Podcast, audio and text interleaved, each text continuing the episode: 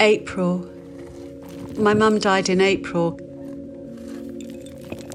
I have a ring, a diamond ring that was her mum's.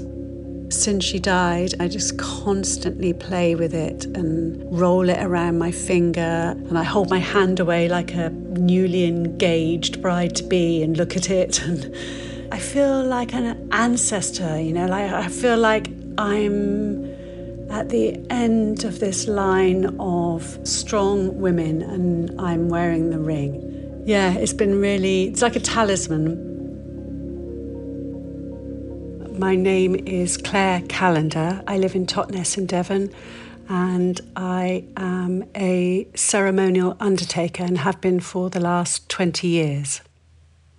The moment that I realised COVID was going to be so serious was when we went to lockdown and we had no PPE and that there was no PPE. And for the first few weeks, that was my job. I was literally sitting at my computer all day trying to source gloves and, and masks and body bags. I couldn't get body bags. We were having very sobering tours around the what they call TSUs, the temporary storage units, massive, vast, tented structures on the outskirts of cities where they could store thousands of bodies, where the security was really tight. I mean, they never got commissioned, thank goodness. But it was just, I, I had no idea how it was going to, to show up in my work, whether and whether I was going to be up to it, whether it was going to break me, whether it was going to be the most terrifying thing ever, and whether I'd have enough body bags.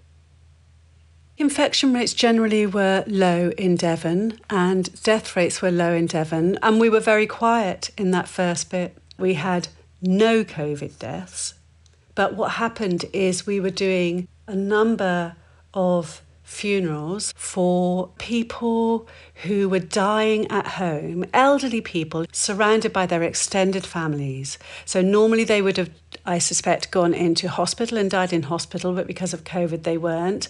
And because of lockdown, all their families were there. There were grandchildren there, their children were there, and they all nursed them through to their deaths together in this really beautiful way. And then we would go and collect them from their home. And some of them on Dartmoor were lucky enough to have their own land. And then we buried them on their own land in this glorious sunshine. For other families, again, the fact that there could only be 10, 12, 15, 30, or whatever the number is, had been a gift. You could see people who were saying, Oh my God, thank goodness we don't have to put on a big thing. It can just be us. We can just do something really intimate with just our family. They felt that a stress had been lifted by not having to invite, you know, what would normally have been about, you know, maybe 60 or 70 people to the funeral. But then for other people, it was awful. There were some very sad funerals where there was just one woman and her son in the crematorium. They couldn't celebrate their husband, dad, who was a very prominent figure and who would have had hundreds of people at his funeral, yeah, and that was very heartbreaking. And then, you know, there was my own mum's funeral where, you know, none of my family could come. My eldest daughter was living with me during lockdown, but my youngest daughter, my two brothers, and my dad were all on Zoom. And it was, yeah, it was horrible. My mum had been getting progressively more disabled and ill as, and had gone into a nursing home in April. And then everything went into lockdown and nobody was allowed to visit her. So I'd have a daily Skype call with her where one of the nurses or care workers would be kneeling by her bed holding up an iPad and I would try and get her to make eye contact with me and she couldn't really speak.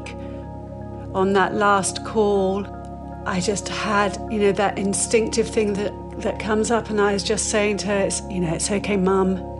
If you need to go, you can go. We're all okay here. Just go. It's all right. We love you. Just go. And after that call, she was taken back up to her room because she was in the lounge. And someone went in to check on her an hour later, and she had died. She had seen no friend or any of her family for three weeks, and she died completely alone. As an undertaker, you do think about people dying, and obviously your parents are going to die. And I, you know, I just wanted to be with her. You know, your mum gives birth to you, and I, and my feeling was that I could just help her die. You know, because dying is hard. It's hard work. Like birth is hard work, and it's my feeling is it'd be really good to have someone with you who loves you. In normal circumstances, I would have made a lovely funeral for her in her hometown of Minehead, and hundreds of people would have come, and it would have been exactly what she wanted. I was completely cheated of that by COVID. I mean, I was very lucky I was able to go and collect her because I'm an undertaker. I went with my friend that night and we went and picked her up and brought her back to Devon. Her grave is near me and it's in a, a stunningly beautiful natural burial ground. It's overlooking this beautiful S bend of the River Dart and it faces east, so I often go up there at dawn and sit on her grave as the sun comes up and do a bit of yoga. That's been really helpful.